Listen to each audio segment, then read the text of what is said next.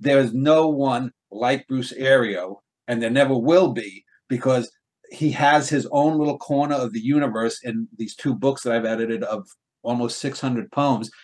That there's not there's no one like he isn't just like uh, a lot of these people who you know they have this that or the other thing wrong with them or they play up for sympathies uh, because of they're from this group or from this religious group or, or whatever it might be. Um, uh, Bruce Bruce is first and foremost a great poet and great writer, and secondarily he's an he's an you can he'll probably become I think an avatar of mental ills if he his reputation can get out there. They will say, well, if a man who had you know all the things we've listed that, went wrong in his life, if he can come and do this, you know, people say, well, can't you be like Bruce Ario?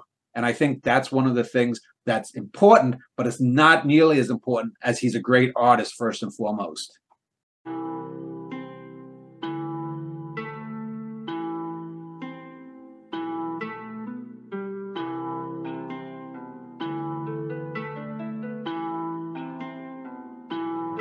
Oh my god.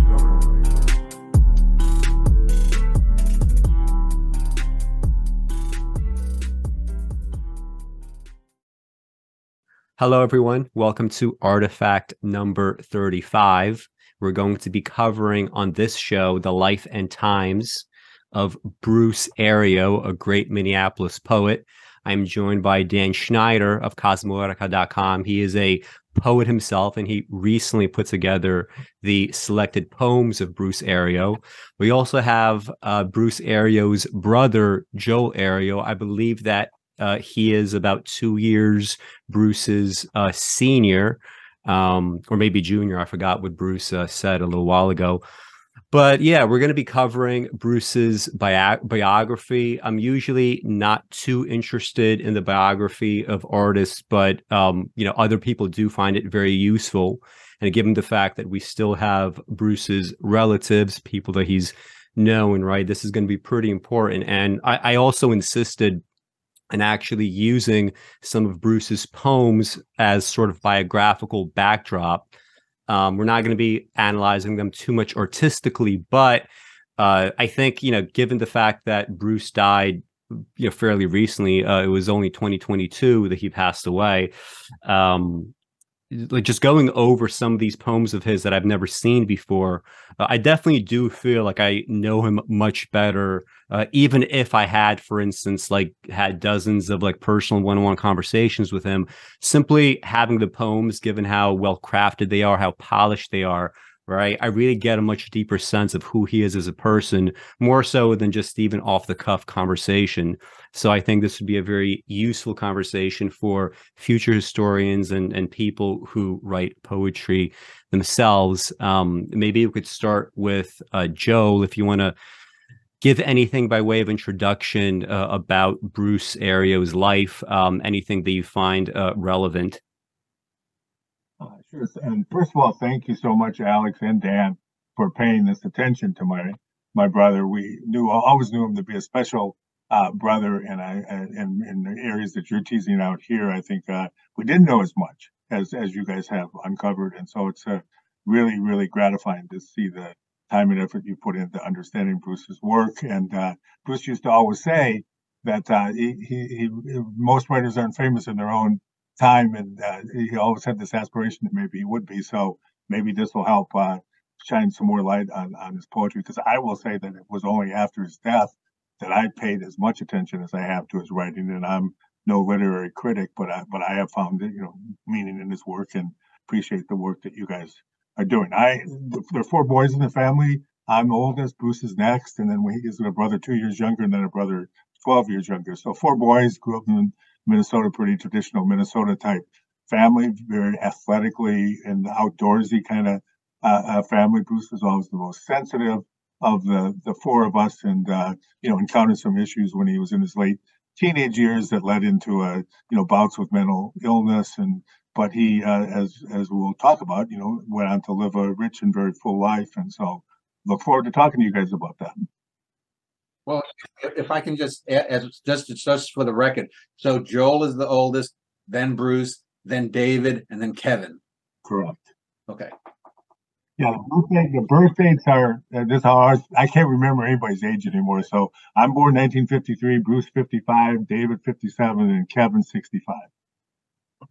That's an interesting detail about the uh, sensitivity. Uh, there's always this kind of like a desire among critics and historians to say, okay, well, let's go through this person's biography and try to understand, you know, what is it about their childhood that that cr- turned them into an artist, right? And uh, th- th- I think that's a kind of silly way to to view things, right? There's so many random little variables that go into uh, becoming an artist. Like it's almost as if if you change one variable, no matter how minuscule, you might very well not end up with an artist, much less a, a great artist like Bruce was.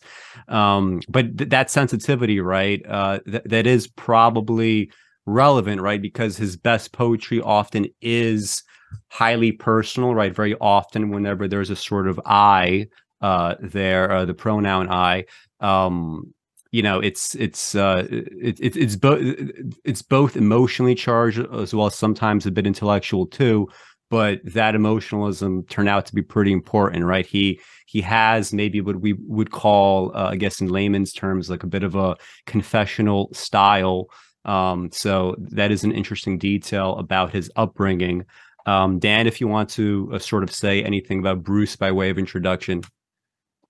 Well i don't i don't think you we could fall into the trap of thinking that the I in the poems or even the main character in his, as far as I know, only single great novel, City Boy, is him. Because I know Bruce told me that 95% of City Boy was what happened to him, but 5% or so he made up and uh, for, for dramatic uh, purposes and other, other things go along there. So I don't want to fall into that trap. And I know having read poems and having talked with Bruce and having him brought, brought poems to the Uptown Poetry Group.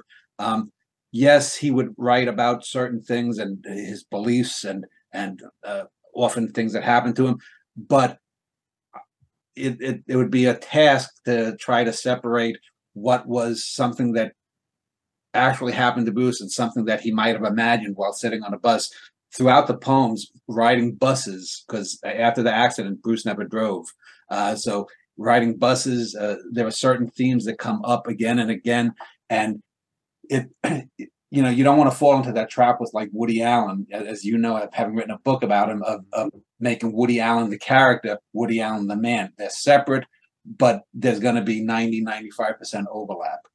Yeah, I, I, agree with that assessment. The only reason why I brought up here specifically is, I mean, he has said before that, for instance, many of the uh, you know I instances in the poems uh, they do refer to many of his own beliefs. And um, uh, granted, you know, there's always going to be differences, right? Uh, and, and, that's always uh, important to to keep in mind.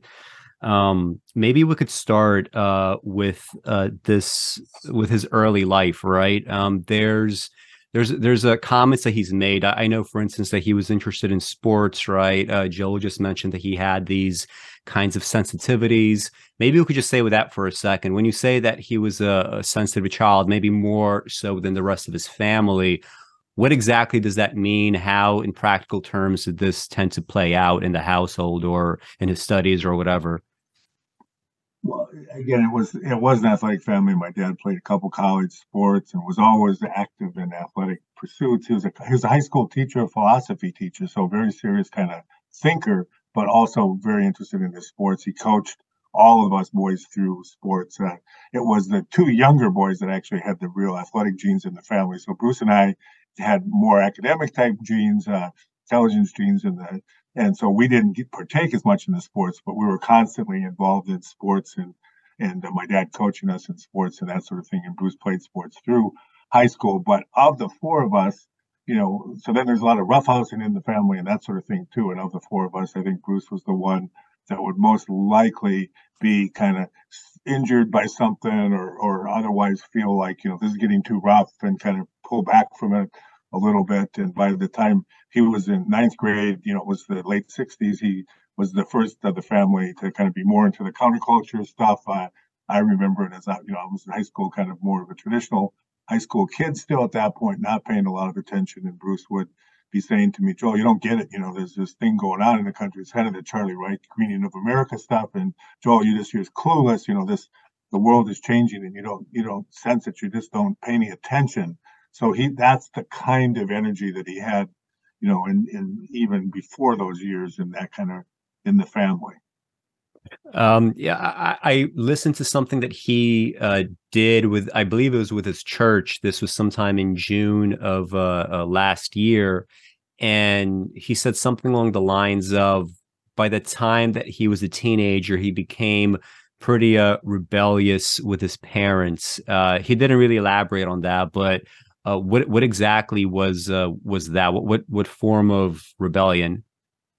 Well, he grew his hair long and he liked marijuana back in those days. And, uh, you know, was just, again, kind of part of that, you know, don't criticize what you can't understand from the, you know, from the line that I love.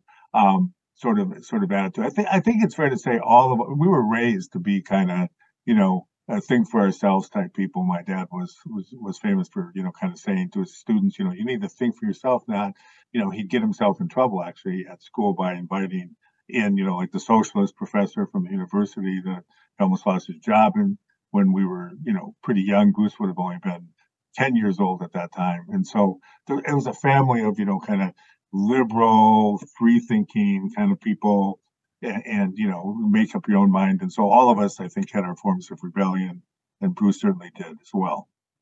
Uh, can i just ask a question? Um, uh, joe i know when your father died about 10 12 years ago frank ario uh, yeah. bruce i remember had shown me uh, some articles. I think he had I, it, it, it wasn't in his possession possessions that dave sent me but i think he had like a chapbook or something of you know clipped articles you know and partly 40 or 50 articles, as I recall, of his father and people remembering him.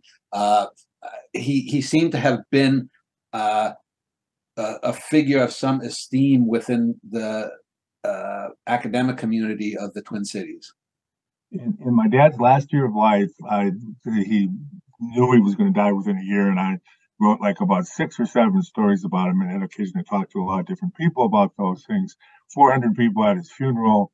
Um, I still meet people that say, Frank Ario, he was the first person that really said to me, you know, you need to think for yourself. And I had, I don't know, maybe 200 letters that I went through that he'd gotten over the years from people who said you were the first person who got me to think for myself and so forth. So yes, a very esteemed person in the in the in the community, um, all the way all the way through those years. Was there uh, pro- before we get to the accident and other kinds of turning points in his life? Was there anything? So, so first of all, I assume the accident occurred what in his early twenties. Uh, 1979, and so he's born in 50, 24 24 yeah yeah so uh, before uh, turning 24 is there anything else uh, significant uh, either at the time or in retrospect that you could now uh, see a significant whether it's like maybe any kind of budding artistic interests or things that he might say or do um, any other kind of turning points pri- prior to this one uh, that we should know about I don't think so. One thing I like to cite is that all four of us boys were like, you know, homecoming king candidates in high school. So we were all kind of, you know, even though we had different styles, and Bruce was more counterculture for sure than the rest of us at that time.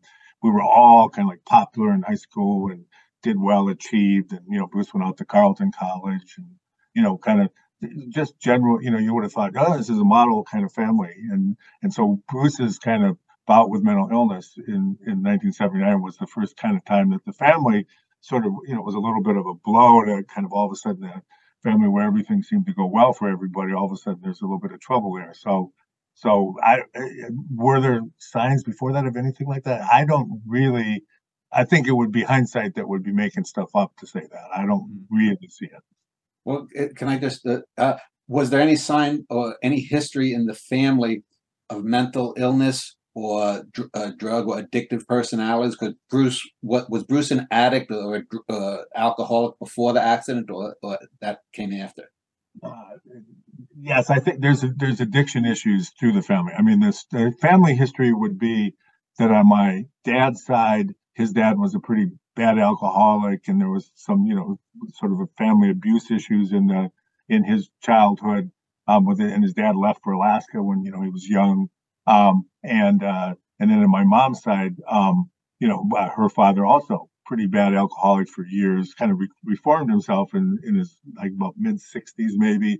So both my parents kind of preached this notion of you know we have uh, addiction tendencies in the family. Be careful with those kind of issues, and you know uh, I'd say all four, all well three, maybe not Kevin, but three of us have had some kind of you know issues with with addiction over over the years. Bruce and and my next brother David, the most serious. So uh, in so in 1979 is when he has uh, his accident, right? So uh, the idea is he was drunk driving. Uh, he got into an accident. This causes a traumatic brain injury. Was it specifically from that point on that uh, you guys started noticing something strange about him? Um, did all all all these issues start uh, occurring like right after that? Did it take a, a long time to really build up, or, or, what exactly did that before and after look like? Well, I was in Boston by that point, so I was not as much in that. or wasn't in touch day to day. Um, and my parents really didn't say much to me, and Bruce didn't say much to me over that course of the year from '79 to the spring of 1980. But when in in the spring of '80 was when he had a kind of what they called a psychotic break at the time, and you know I kind of rushed home from Boston, and it was just you know kind of hit me like a ton of bricks that you know there was any even any issue. And my parents then said, "Well, Bruce has been acting kind of weird and difficult since since the fall." It wasn't as much tied to that car accident at that point. That's become kind of the story, but you know I tend to believe these things have lots of different kinds of ways to under roots and so forth. And so it's become kind of the stylized story. It was just that accident that completely changed everything. But but certainly during that year, he started coming home and having different thoughts and challenging my parents more about the way they brought him up, according to them later. And when I came home, he was definitely in a situation where he was he'd lean into me and talk kind of gibberish at me. Uh, the thing he said, this is I still remember it. I sucked the life out of Nikki and she gave it back to me in the face. You know, this kind of weird sexual illusion. And he just, he said, Joel, you just have to understand this. And I, you know, it's just like, Bruce, I'm not following what anything you said. So it was really, you know, kind of difficult. And then, but his doctor to Rhodes, still really overreacted to him. And I remember saying, you know, doctor, you treat him like this, he's not, you're not going to get to him. And Bruce kind of just willed his way out of that hospital. Basically, they couldn't keep him because he had enough willpower, just got himself out of there. And from 79 until 83, four years there, he, you know, held himself together. He went to law school for two years in there, made his way through two years of law school, and was kind of, you know, basically doing okay. But it was really clear that there was something wrong. And we all felt, I felt strongly, it was going to be some kind of you know, break point here that he was just wound too tightly, just kind of angry at the world and so forth.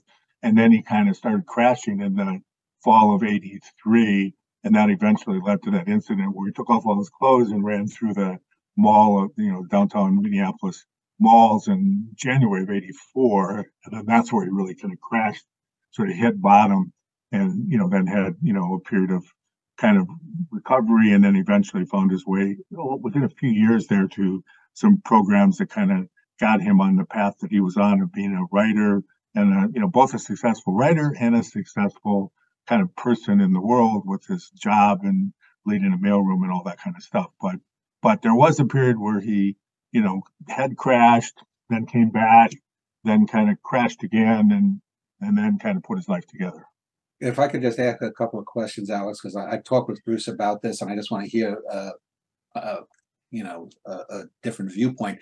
So, Bruce then had the psychotic break. I, I know he he's he's talked about this and written about this, so this is public information or anyone who Google's Bruce Ario or his books that he put out on Amazon by himself. Um, so he he has the the breakdown. He thinks he's like Jesus uh, in the the Skyway uh, which is an elevated, uh, just for those who don't know, in the Twin Cities, it's elevated uh, bridges between buildings. Uh, and then he he gets arrested. Uh, he he famously talks about an incident where he tried to drink his own urine.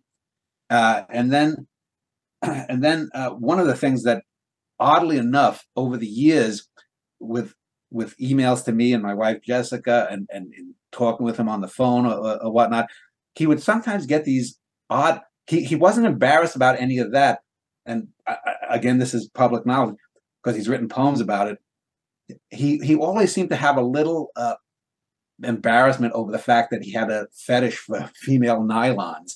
Um, and I was just wondering, when you were talking about his, these sort of gibberish things about the sexuality, did, did Bruce always have this kind of alternate sexuality? Because I don't think he was gay or anything like that, but he he was a little bit outside the norm.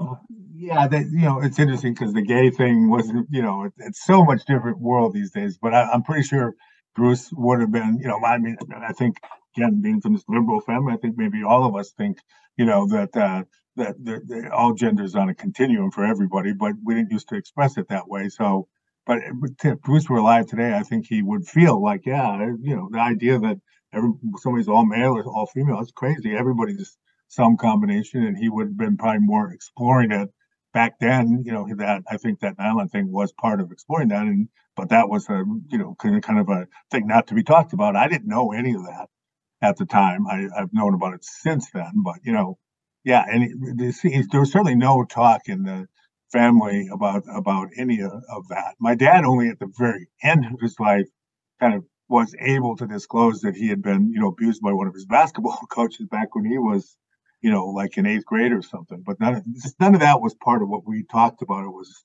not the world we are in today. Yeah, um, maybe we should uh, stick with this topic a little bit since I have some poems, uh, uh, I guess, related to the subject. Um, so it, it, seems, especially later on in, in his life, uh, Bruce was feeling, you know, very kind of like romantically lonely, right? He has uh, many poems of romantic and sexual longing.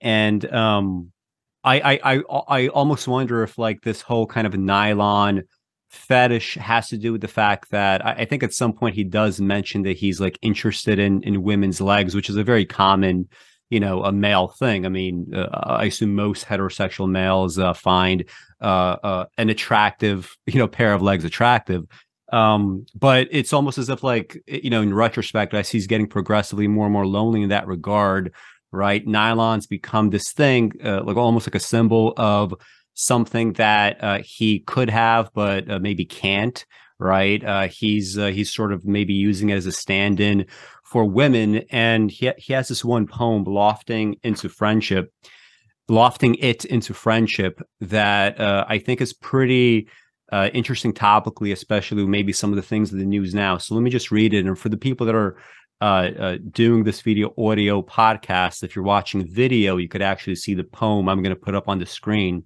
So the poem is lofting it into friendship. I may have had designs. I don't really know. It's all unimportant now because she just wants to be friends. I've heard the words before. The sound of a yellow light blinking. It's warning. Friendship, though, that's not bad. It could have taken worse turns.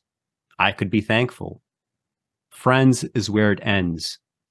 So uh, the reason why I find this interesting is whenever uh, I see Bruce's uh, poems or the novel, or like even when he's just like talking about women, uh, despite the fact that he has lines like you know I haven't had sex in thirty years or whatever, he never has ever like gotten uh, very visibly bitter or resentful, right? There's a lot of stuff about incels, right? Involuntary celibates in the news, right? There's personalities like Andrew Tate that are, you know, just kind of like fueling this kind of like, you know, male sex, sexless, sexlessness and trying to sort of profit off of it.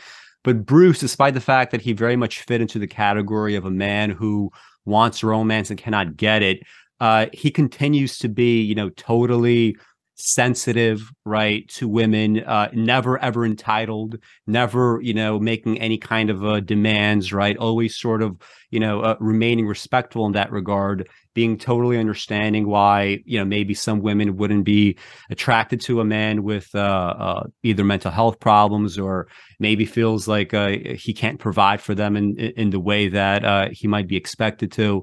Um, uh, like can, can, you say anything about his maybe romantic relationships uh, after uh, his his breakdown and and what that looked like did he ever have any extended relationships or what well i think i sort of think of that poem as in, to the extent it's literal and related to his view, you know, his relationships with women. He definitely, in the last 20 years of his life, kind of bemoaned the fact that he wasn't having, you know, success in finding a companion. He would always talk about, uh, you know, sexual companion and, uh, you know, getting married. He, he, to almost the end of his life, would talk as if, you know, he was going to find somebody to get married to and have that kind of, you know, partner in life. But he seemed mostly to end up with women. There seemed to always be women around in the last 20 years, but they were mostly older women, almost like mother figures or something, you know, 15, 20 years older than him, which by then might be 70 years old or something.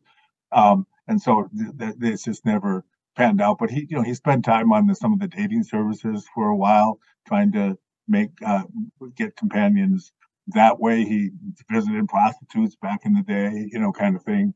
Um, so, you know, I, I do think there were issues there but you know earlier I, I would say not i mean he had the normal kind of girlfriends and so forth through high school and and college and i if you ask me does he have any particular problems that way i'd say no other than he was probably you know some girl said something to him he would be on the sensitive side to sort of over read or overreact to what might have been a you know incidental comment or something you know he was he was always like you know, uh, hurt by something that other people might not be hurt by. I guess is a way I'd say it.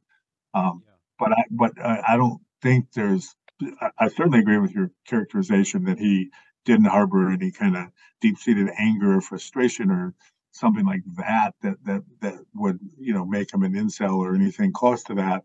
Um, and uh, you know that that was generally true though for kind of his relationships with everybody. Almost everybody at the end of his life I mean, even more than I really realized that, you know, it's hard to remember a time when Bruce didn't have a generous or you know kind kind of thing to say. If he was he was quiet a lot of the time, he would he'd come to dinners and he'd withdraw after dinner. You know, he just sort of he could overload it. He didn't want to have too much interaction, but he but he would withdraw. He would not kind of all of a sudden lash out with some. I, I don't remember a single time where he just like all of a sudden like we all do, just kind of lashed out with some you know un, ungracious comment that just kind of reflected a you know something going on in his life that that he was upset about. Uh, if I could comment here, because uh, I did talk with Bruce in the last, uh, well, since Jessica and I moved from Minneapolis down to Texas uh, almost 20 years, uh, there were a few women that I know that he dated and met on dating services. And Bruce may have been a celibate for 30 plus years, but he wasn't a voluntary he wasn't an involuntary uh, celibate because there were a few women that that according to him did have designs on him but bruce just as with the the sort of guilt that he had about the nylon fetish thing there was one woman i remember about five to ten years ago uh, and i don't remember her name uh, but bruce went out with her for i think two or three months and i remember one time talking to him and uh, he said dan i i just i just can't see myself with her. And I was like, why, Bruce? And he said, well, she's big, meaning she was heavy. And he was like, he was like, you know, I, I like to put my arms around a woman. And he'd go on, I said, I said, Bruce, and he felt guilty about this. And I said, Bruce, you don't owe that your love to someone just because she might be a nice person.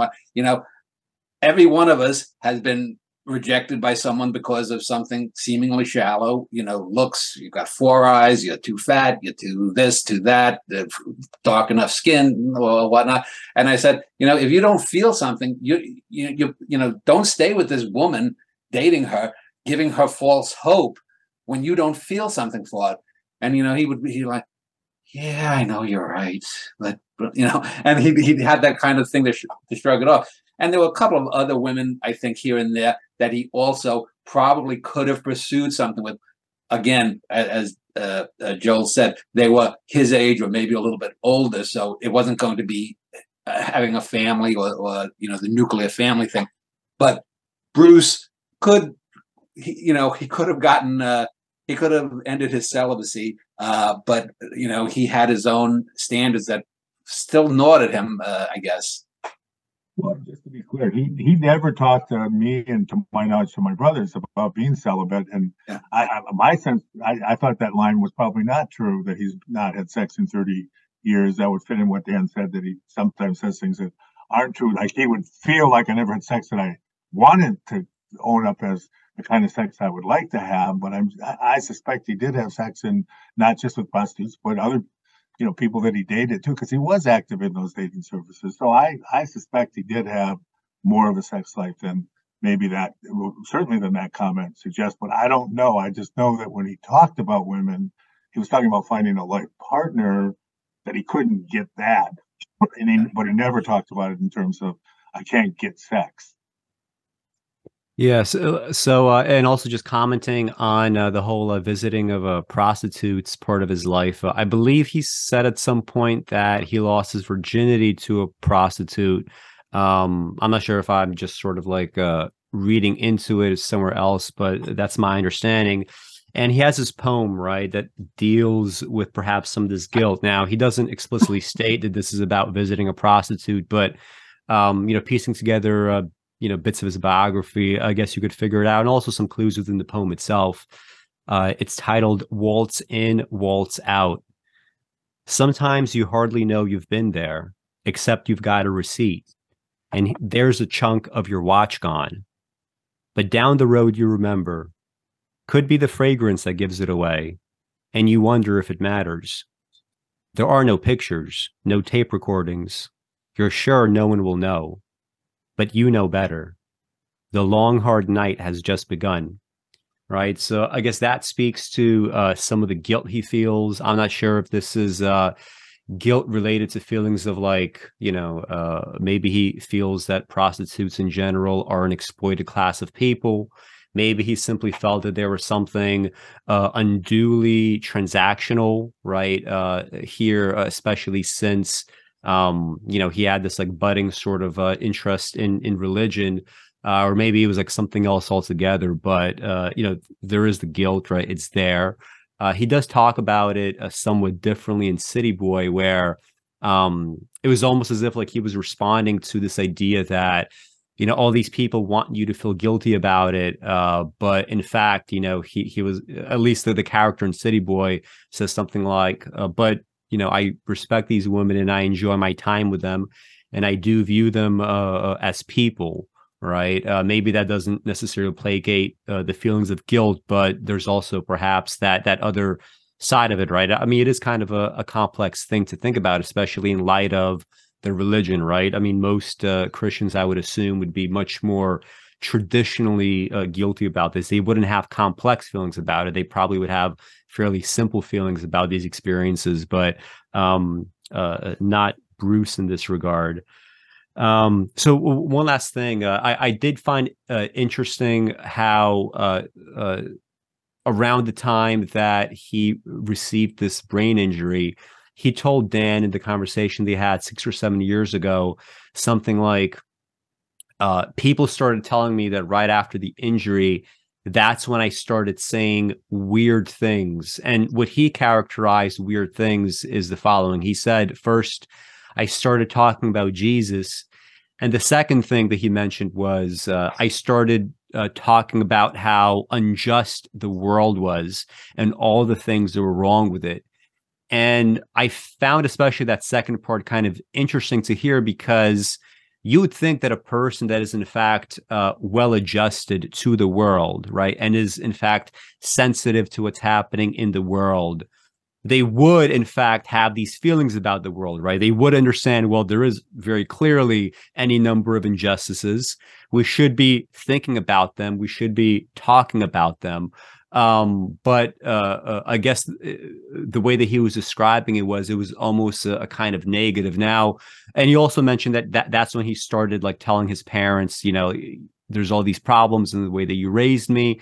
Um, so was there this kind of like uh, uh kind of like uh, uh, I guess raised stakes in terms of how he felt about the world soon after the brain injury like was he did he suddenly become like for instance like much more political not not in the terms of like you know a democratic party activist or anything like that but just having these very strong feelings about the way things are and uh, either trying to change them or just having you know emotional responses to them.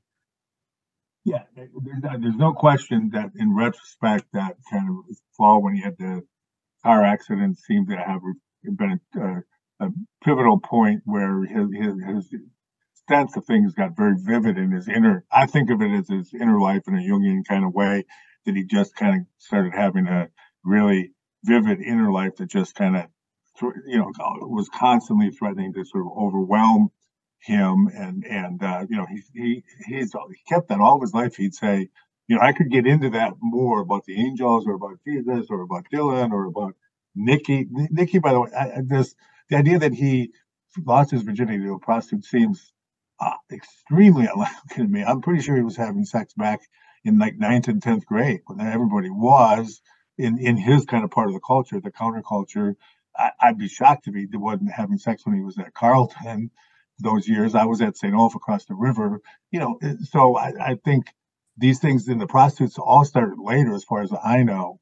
So I so I think he again would you know was probably was fairly normal childhood and all those kind of ways until he had this accident. Then he started getting really vivid on these things, and he no doubt was fixated. There's a particular woman who she she and I worked in the same place. I know her. She's a stunning person, you know that that um that I he had a you know very intense sexual relationship with right around that same time, and somehow in because of the car accident, it all connected to her. So he talked about Nikki still to the end of his life in ways that you know she just was one of those made a deep deep impression on him and i think you know i think he wanted to keep that relationship and she was you know the kind of person who probably had you know three or four boyfriends at a time always um, sort of thing. So i just this didn't work that way for him but but anyway yes he got more and more vivid and religion was a big part of it. Certainly the political thing was very much a part of it. Kind of everybody in the family except maybe my youngest brother at various times have been most of my life has been around crusading around various political things so you know it's just the whole kind of family ilk and so he had that deep in him but but he would always take these things to just a deeper level. So his religion involved like you know we'd have to tell Bruce you can't you know ten percent even fifteen percent of your money to the church that's fine, but not fifty percent of your money to the church. That's too much. You can't give that much away of your money. You just get carried away in those kind of ways in some years and the politics too the way yes bruce is totally right i totally agree with you that this is an extreme injustice but you know you can't just obsess about it you know, you got to move on. Kind of that, all of that was the was kind of part of the theme here, and it all just got kind of, you know, and it spun out to the point where he just kind of lost the. I I feel like in some basic way he lost the connection between his inner feelings about all this stuff and his ability to have a outer life that's connected to other people in a more normal way, and you know, kind of that all snapped for him in some you know, some way. I sort of put all these things in that kind of context more than I do like it was a particular brain chemistry kind of issue.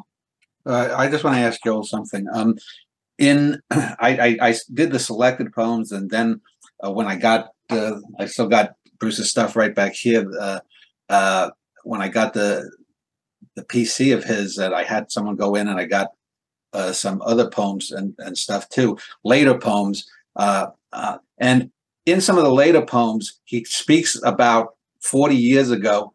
Uh, he met a couple of Satanists, and there are about three or four poems that he really rips into a woman and another man. And he ends one of his poems about, you know, some blah, blah, blah. And with to the woman, sometimes you just got to dump them. And so it that that sounds like that might be this Nikki woman. Yeah, Nikki, I, I know because I, you know, I, I, we both worked at the same restaurant downtown Minneapolis at different times, and her mother was my boss, and she was around, and so I just, I have a very vivid image of her still. The other guy, Bert, that he was talking about is the devil. He would always talk about Bert was the devil, and that was some bartender at the same, you know, it's the Radisson Hotel in downtown Minneapolis, um, and I don't know who Bert was, whether it was a real person or a composite or what, but he, but you know, Nikki was this sexual obsession of his, and Bert was this devil obsession of his. yeah, yeah, I, I, I remember that from uh, City Boy. Now that you mention it, I remember there was like some scene about, um, you know, uh, uh, you know, this man was the devil, and, and the interesting part was that I think in City Boy, uh, the narrator doesn't even get explicit about what made him the devil. It was just this kind of, you know, it was just kind of this thought that possesses you, and you just kind of go, go, go with it, right? Um, and within the logic of uh, whatever's going on in that, you know, mental space, it seems you know, it seems logical, right? It's this kind of this idea of like a totally logical lunatic, right? It's maybe built upon an edifice of illogic, but uh, when you get to the specifics, right, you could sort of make the details coherent whatever way that you wish, and it seems sensible. Um, just say go say one more thing about it. I could imagine the sort of scene being that Bruce was totally enamored with Nikki and kind of hanging out with her and thinking this was, you know, the love of his life. And Burt was telling him, you know, uh, use it as much as you can right now, Bruce. Just take everything you can get from her because she's going to screw you, you know, soon. And and and that and then he would think of her him and Burt as the devil in that situation. And mm-hmm. just something about the way those experiences connected to when he had his accident made them like you know focal points for a lot of the thinking that he did over time and the way he expressed himself and you know he just channeled a lot of that really tumultuous kind of energy into some pretty amazing writing uh, uh, throughout his life but some of those focal things were back at, at the time right around the accident so I, I want to ask about uh, his, uh, I believe it was a six month period of homelessness uh, a few years after uh, the brain injury. Um, I assume he was already sort of like in, yeah, he was in into drugs at the time, and he said that he was using his spare money to just buy alcohol. So, I, I, guess like two parts of the question. The first one is what exactly uh, precipitated the homelessness? Was it drug abuse? Was it uh, uh a was it uh, mental woes? Was it a loss of a job? Was it all three? And second, uh, did he try to just keep this a secret from his family? Because you mentioned, for instance, that you were, you know, already in Boston at the time. Maybe you weren't really in contact. I can imagine, you know, someone like Bruce, especially if he has these kinds of like strong moral opinions maybe he might feel it's an imposition to you know tell anyone about his, homelessness especially his family um you know so uh, I, at least that's how i'm imagining it so uh, what exactly are the details on that well, so that was the fall of 83. So we're a couple years later. He's that's when he's supposed to be in his third year of law school. And he's just, you know, things aren't hang, hanging together. And by that point, you know, there was enough talk in the family that, you know, Bruce was definitely struggling. And we all felt after he came out of the hospital that first time that that doctor had sort of created a clash of wills and Bruce had kind of toughed his way through it, but he wasn't going to be able to tough his way through his whole life. It just wasn't who Bruce was. It probably wasn't who anybody could be with the set of issues he was dealing with. And so he just kind of would try to maintain, but then kind of fall back. And, you know, by the fall of 83, you know, my mom was saying, you know, Bruce is in a lot of trouble. And I still, you know, I talked to my mother every Saturday morning for like an hour at that time.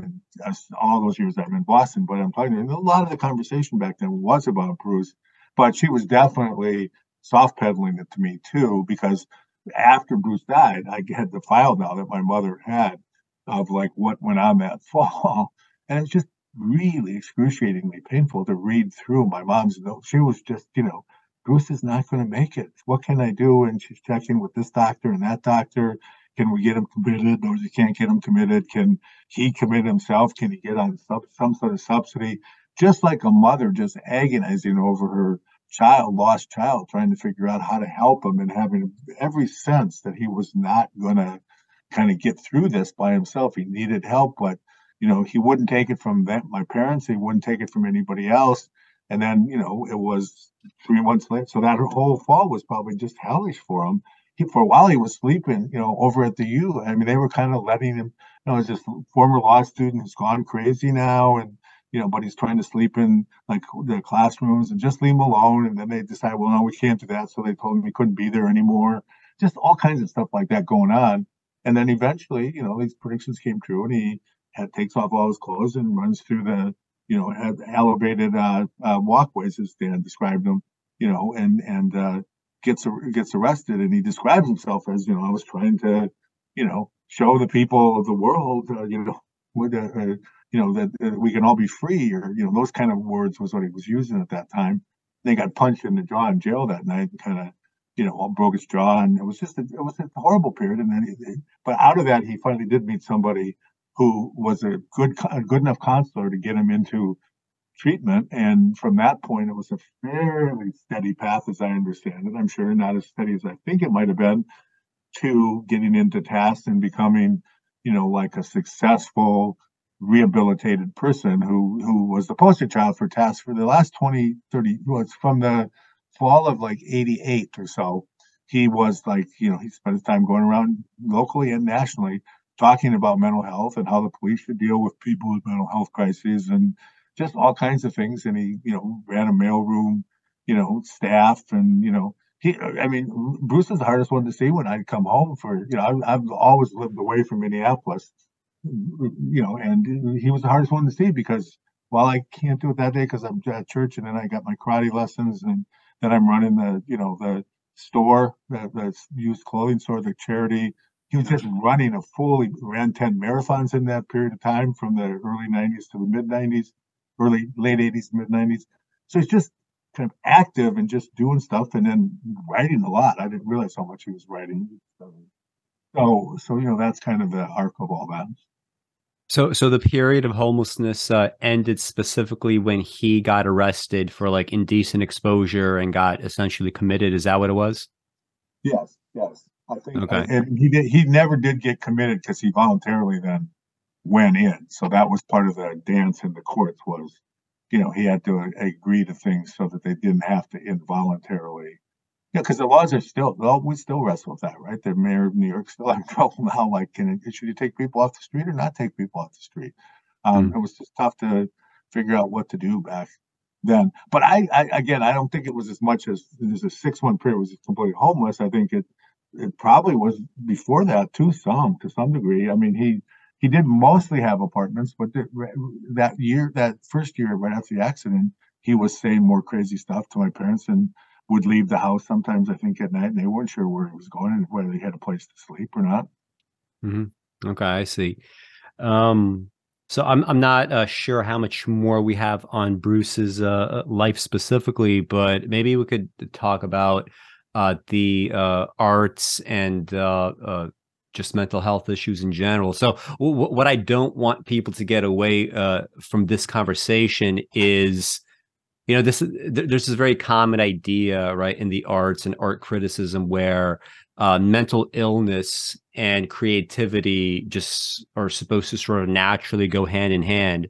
One thing that I really appreciate about Bruce's approach to all this, and even when we did a, a show together a, a year or two ago, um, he even emailed me afterwards and he was like, all right, I, I want uh, you to at least, you know, put a note somewhere so people understand that my interpretation of mental illness is that it's something that is overwhelmingly negative, right? It is something that does not necessarily fuel creativity. In fact, it's the opposite. You have to, if you have voices speaking to you, for instance, and they're telling you things that are outside reality, you have to be strong enough to understand that no, this is outside of reality.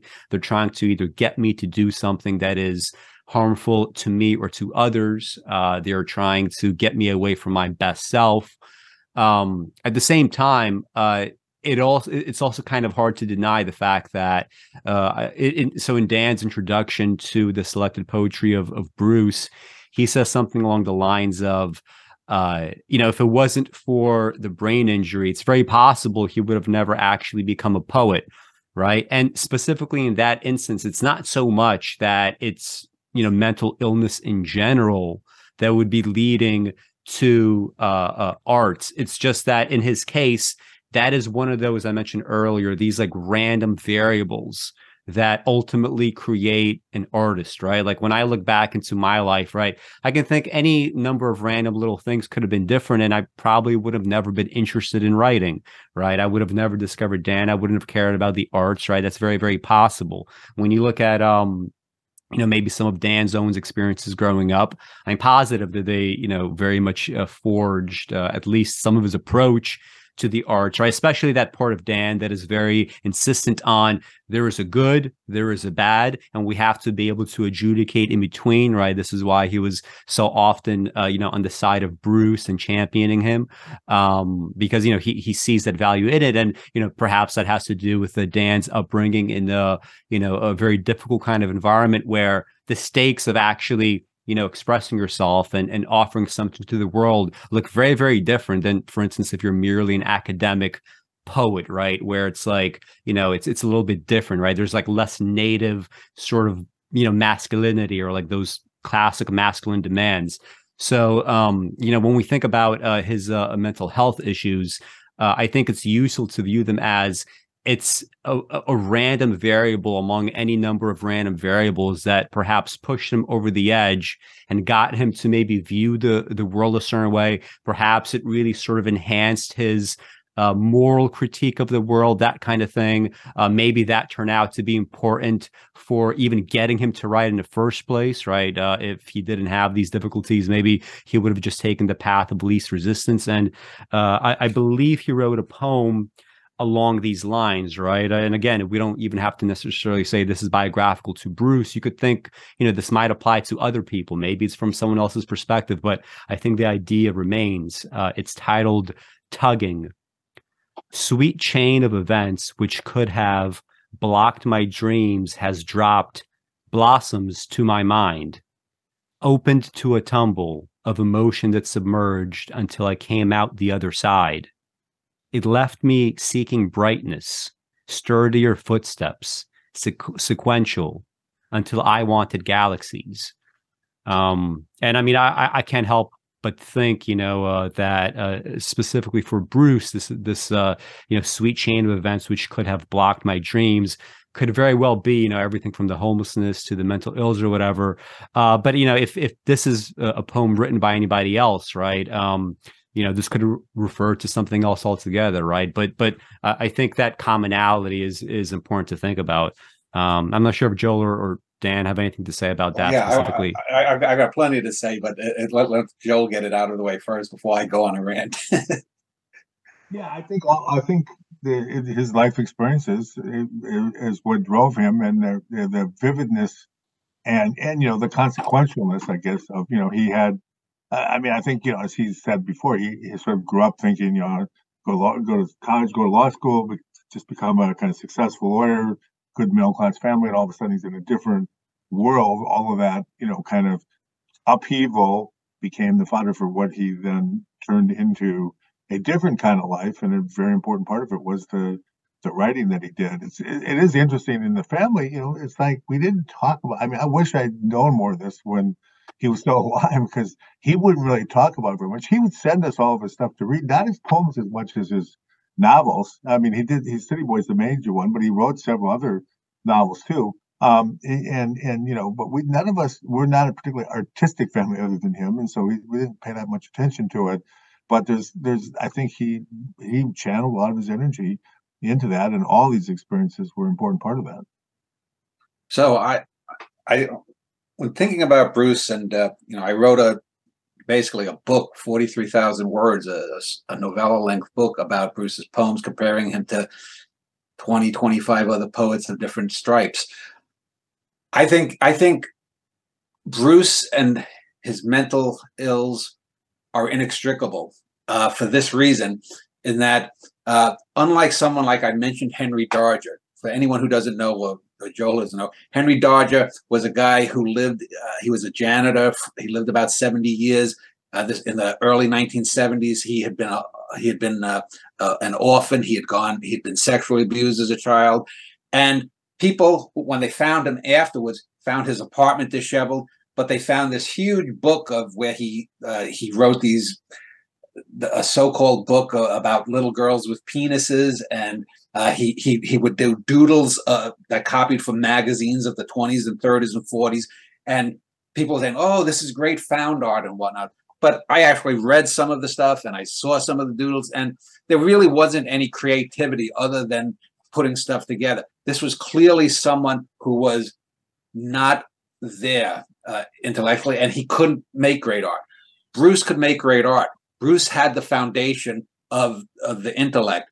And I think what happened was uh, his accident or his mental ills or the combination of the, those things in those few years gave him a parallax on life different. You know, I, I said to you the other day, Alex, that Bruce is almost like a Marvel superhero, and that if he hadn't had the accident, he probably would have settled down. He he would have pursued his dream. He probably would have found a woman to marry, to have a couple of kids, uh, have a job. Maybe if he if he'd gotten through law school, but once that was all kiboshed, once life put that, Bruce is left adrift, and it afforded him a freedom to look at life and think it th- think of things in a totally different way. And that's one of the things that separates great artists. It's not it's not that Bruce had mental ills. Bruce is a great poet. That's the important thing. Whether you know when I and when I go around talking to other people, hopefully in the next year or so on different shows like this for their different YouTube channels or whatnot. Number one, Bruce was a great artist, a great poet, and then secondarily a great novelist because the poetry is the meat. I mean, uh, he invented a form. I, I mean, I gave it the title, the, the name of an Ario, but he invented this this prose form, and I, I, I can't conceive that he would have done this had he been happy. It was, I think, this restlessness, this sense of loss, the sense of needing something, whether it's Jesus or art or, or whatnot. This is what this is what connects Bruce. So he's a great artist, but he, but but you know that he did this with his mental ills is the thing that's mind blowing. Um, and uh, you know, I I mentioned some of the things about Bruce earlier with his guilt about the nylons or the woman who was obese or, or whatnot. And uh, I think I think Bruce is a, an archetype example of the difference between happiness and accomplishment. When I would talk to Bruce, there was always a sort of sighing resign to the fact that he was never going to have the typical, you know, uh, uh, nuclear family of life. But by the same token, what life took away from him on a personal level, it gave him the impetus and he created, but he, the opportunity to, to give back to society in a way that 50, 100 years from now, when people are saying, well, you know, Emily Dickinson and Bruce Ario, you know, poets who are different, he will be thought of in that vein. And, and I want him to be thought of in that vein because, quite frankly, I think he's a better poet than Emily Dickinson, but that's an argument for another show. But I hope you're right, by the way. I, I, would love to have that be part of the Ario legacy, but you know, we'll see. Yeah, and um, uh, so I think you know one of the things uh, you know when people talk about you know they only want their kids to be happy. I'm sure I'm sure all of Bruce's parents, uh, uh his parents and his family wanted that for him, but it's better that I've always said you know that's a, a selfish view of life. It's better that you give something back to society, and I think the things that Bruce went went through were were a boon for the rest of the people that that he worked with, that that uh, at the church that he went to. Uh, you mentioned Tasks Unlimited, the United Methodist Church in, in uh, of Hennepin Avenue, I think it is, uh, and this this basically transformed Bruce into someone who was conven- from from someone who was conventional and and wanting conventional things to someone who was in the the actual you know most definitive uh, term, he was non-pareil. This isn't to say he was the greatest poet. It wasn't not to say City Boy is the greatest novel, but there is no one like Bruce Ario, and there never will be because he has his own little corner of the universe in these two books that I've edited of almost 600 poems.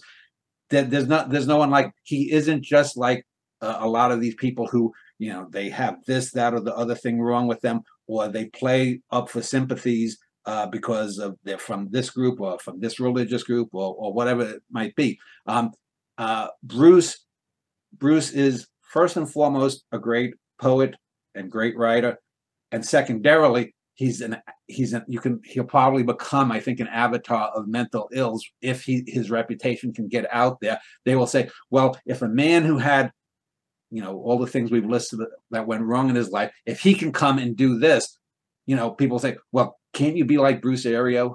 And i think that's one of the things that's important but it's not nearly as important as he's a great artist first and foremost. So you, you captured a lot there that i think is so true. It reminds me again of my you are a product of your parents in a lot of ways and my dad would have preached exactly the same thing about you know life is not about happiness it's about service and doing using your talents to, to better the world accomplish things. You know my mother would always say well you're not going to be a very successful business guy but that's not what he wanted to do. He wanted to you know be a pastor or be a teacher and he was too liberal to be a good pastor so he had to be a teacher and he spent his life dedicated to accomplishing things in that world and so I think Bruce would have been like, yeah, okay, got dealt some some cards here that are pretty tough, but I'm going to take my talents and use them to accomplish something. And, and you know, so yes, I think he he would feel well as by I hear his literary executor, he felt well captured by that kind of that kind of way you described what he did. And you, you don't have to judge Bruce on a curve too. Uh, and that that that that goes hand in hand with what I just said about about Bruce being an artist first and a great one. Uh, is that uh, again it, it, it, the mental illness, the struggles that he went through? That's just a little bit of elucidation for someone who who is going to be captured by by the poetry because someone who would look at a book of his you know someone 50 years from now goes through the stuff i went through and puts together a new book and you know sometimes it takes 25 50 80 100 years for someone to get their due but when they do it the the the attention that that will be gotten for bruce and his writing will be because of the writing the rest of the stuff makes for interesting fodder uh, but that's what it is it's secondary um, I, I don't have anything else to say. I'm not sure if anyone has any uh, closing remarks. Yes, I do. I do. I do want to get on record. I told you uh, in in uh, putting uh, sending Bruce's book around to about twenty or so people that over the year years I've interviewed regarding poetry. I was looking for people to get blurbs, and I've got one from Don Moss, a friend of his of Bruce's and mine. Uh, and there's a, a couple of other people that I've interviewed that said they will. So hopefully, once I get that in the next month or two, hopefully I will uh, I will uh, be able to release the book with two or three blurbs. But I wanted to read an email uh, from someone who I asked uh, to to give a blurb and who refused to. And and I want to do this because I want uh, Joel and people uh, who don't understand the arts to be able to see the kind of thing that Bruce and any artist of, of merit, but especially Bruce, uh, is up against. Because I do meant I, will read my email to the person. I won't give his name and I won't uh, uh, say who it is, but I want I want it's important that that that this is understood. So I sent this email to to twenty or more people, and so I say uh, a few years ago you did an interview with me, and I know you have an ongoing interest in all the arts, including literature. A few months ago, an old friend Bruce Ario died and appointed me his literary executor. He was a mentally ill man who nonetheless persevered and became a great poet. I don't say such lightly and do not say so merely because he was my friend. I'm going to be putting out a series of his poem books and a novel over the next year on Amazon. And I'm looking for people to read through the poems and, if inclined, say some positive words about the poetry to be used as blurbs. Unfortunately, seeing recommendations is sometimes a better sales tactic than just quality. Whatever meager money made from the sale will go to my friend's estate run by his brothers and will be divided among whomever. So, uh, and then I said, uh, that said, the reason his books are going to be edited and promoted by me uh, is their quality. That he suffered through what he did when alive is germane only to highlight what someone can do regardless of handicap. This book is just awaiting my wife's essay on the unique poetic form, and it has 276 poems. So then I sent a sample of, of the poems from my website, and I said, uh, if you might be interested in looking over the almost completed manuscript, say for one essay, I'll email a copy to you. I want to get the book online at Amazon early next year. Uh, any positive remarks that are blurbable would be appreciated. Thanks for your time, Dan Schneider. So I got I got you know a number of people who you know said, oh you know it's great what you're doing for him and and and whatnot and uh, uh, uh but uh, you know I'm too busy. I'm this that. One fellow though wrote back and he said, dear Dan, it's nice to hear from you. I hope you're well. And he says, uh, things have been very demanding these last years and especially of late. I appreciate what you're trying to do for Mr. Ario and the conviction you have uh, as to his work. However, this is not something I can assist with for a variety of reasons. I have to focus on my own writing and my professional work, which is a standard out. I rarely write critically anymore. Uh, he contributes to certain journals and he's got certain interests. I won't go into that. Uh, uh, he said, but the current COVID restrictions are making this extremely difficult. I'm working on a collection of poetry. My sense is that you need a critic or other poet uh, who might be drawn to the work. I remember seeing an interview with Seamus Heaney. Seamus Heaney won a Nobel Prize, for those who don't know, uh, in poetry. Not long, not so long ago, but one that was televised back in 95, not long after he won the Nobel Prize. And he was asked about the nomination of great poet and what it might take to be one. I liked his response as well as uh, so much about Heaney's work and commentary on poetry, po- poetics, and the role of the poet. Here's the excerpt. Interviewer. Does it require a certain arrogance to be a great poet? Heaney. I prefer to drop all adjectives from the poet. The noun is itself a mighty one. It's one of the few words that retains a sacred aura even still, and it should be more scarce than it actually is. Uh, it was clear after that final sentence that Heaney sensed he was on shaky territory with implying the appellation poet might be too readily applied. But I think he's right about the specter of greatness. For all that, we know there are poets transformed of the genre who change how we conceive of poetry. I don't know if Mr. Ario is such a poet, but I wish you all the best in your endeavors. endeavors. And now that sounds like it's a, a nice one. And I, I wrote back simply, Bruce is much better than Heaney. Thanks for the reply, Dan. And now you might someone who who doesn't know the context might think that that well Dan uh, he was being nice and, and what no he was being passive aggressive because the implication was when I stated uh, uh, that Bruce had suffered from mental illness and I only put that out there simply because because uh, it's part it's part of the whole Bruce Ario story. Uh, uh, and since Bruce was a white male you have to sometimes put you know these kinds of things out They had to say, oh, we don't need another white male uh, in the canon or whatnot. But the whole the, the, whole implication of his thing was I don't have the time to. I'm, a great fan of poetry. I've got my own poetry, and I'm going to talk about and using th- this other poet, Seamus Heaney, to basically uh, be condescending. It's a nice tactic that uh, people sometimes use to to to say what they want to say, but they don't want to actually say it. Uh, and you know, if you read between the lines there, it's basically, well, you know, good luck with Bruce there, and you know, he, you know, you've got your little project there. You know, you know, you're helping your friend who who's, who had some issues or whatnot. But this is this isn't the thing that an academic uh, needs to get involved in. But of course, an academic, you know, is the perfect person that could could boost Bruce's uh, uh, profile as a poet within poetry if they got behind it. But there are two things that go unsaid here. One is, is what he's really saying is he doesn't have the ability to critically judge Bruce's stuff because what happens, and we've talked about critical cribbing before, Alex, is critics like to just say the things that other critics have said rather than express their own opinion. And the second thing is he doesn't want to stick his neck outside of academia because of people like this Henry Darger that I mentioned, because one of the things about Henry Darger is that after the initial blush, and he had a documentary made about his life in the early O's, uh, people have gone to say, well, yeah, well, he there were things about him and his writing it's not good and what and it left some egg on some people's faces. So this this fellow basically doesn't want to stick his neck out in the possibility that Bruce Ario could be the next Emily Dickinson or the next Walt Whitman or someone who, who went undiscovered. And this is the kind of thing that I know Bruce and I talked about many times at the Uptown Poetry Group in our private conversations and in conversations on my Cosmoetica e list over the years.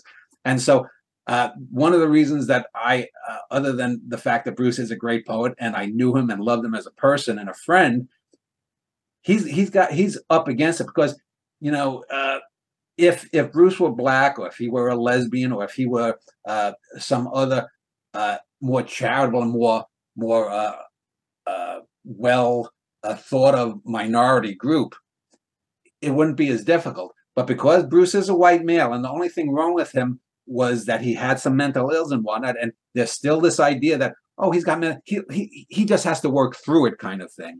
Um, this this is this is what Bruce is up against as an artist uh, and one of the few good things, though, is with Bruce being dead now, is that that uh, some of those kinds of biases will give way, and uh, hopefully, uh, you know, his his reputation, his, his, his art will be the thing that stands out.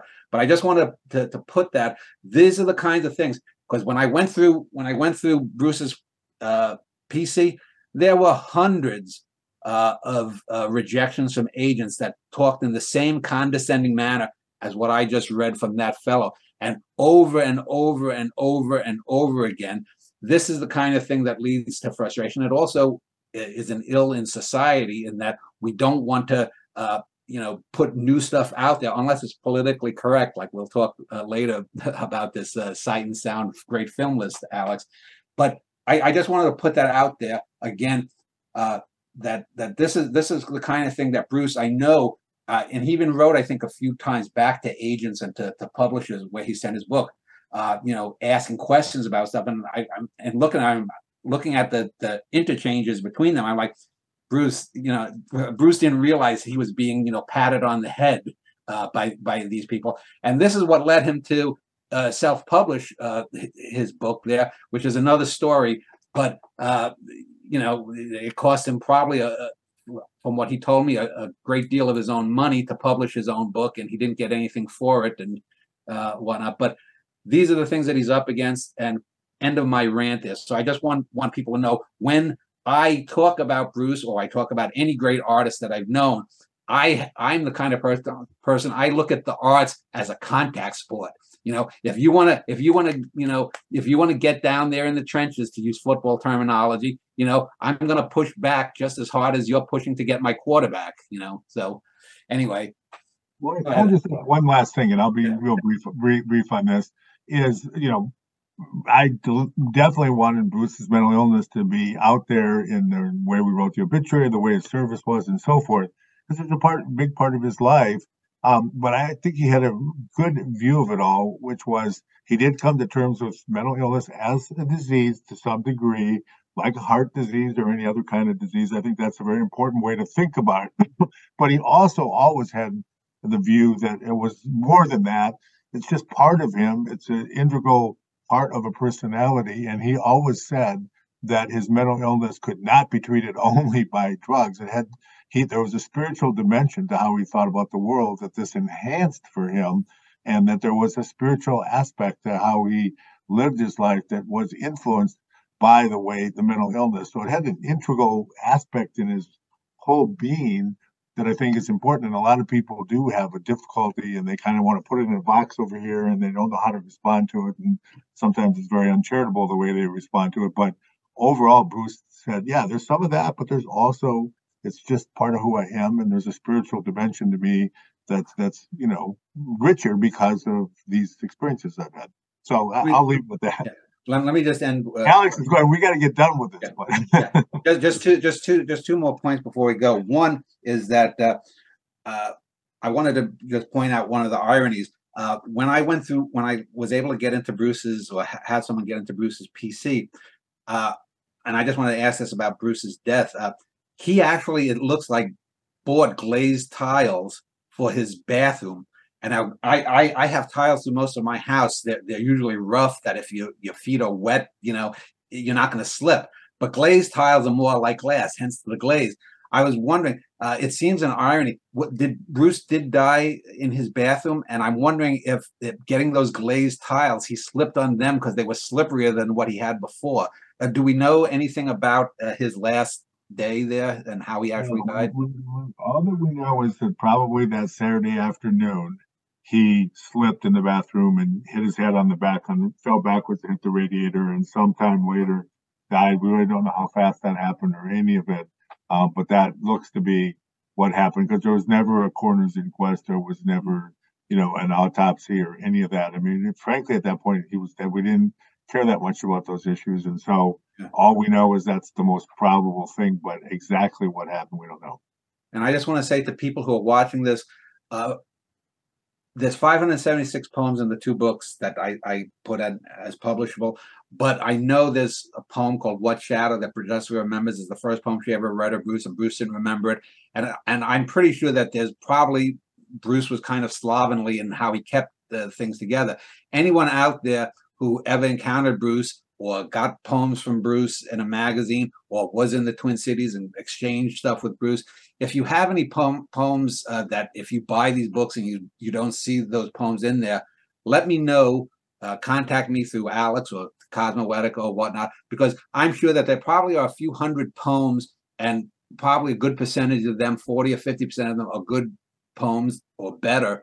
Uh, this is an ongoing process. It just isn't. These are the poems. There, there are hundreds of poems of Bruce there that were not good, uh, and and there there are poems out there in someone's folders that that knew Bruce back in '98 or something like that. Contact me. Let me know because, as I said, as the years go by, if someone comes up and, and emails me 120 poems that they exchanged with Bruce, Bruce wrote, for example, a 74 page a 74 poem book on apples. I, I a, just on apples, and only two of them them I include in the thing. But literally, he he wrote about apples, uh, whether it was Apple Records by the Beatles or apples eating an apple of you know an apple a day kind of thing. So anyone out there, let me know if you have any uh, lost lost Bruce Ario poems.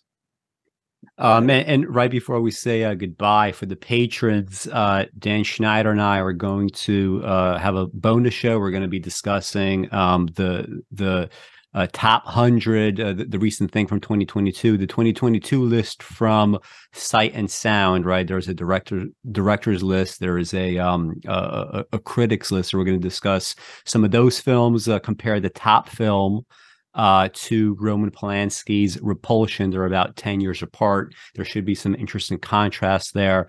Maybe discuss uh, uh, Russian music, some Elon Musk developments, plus a bunch of other topics. There's always something to talk about. So if you're a patron, please stick around and you will get that conversation as well.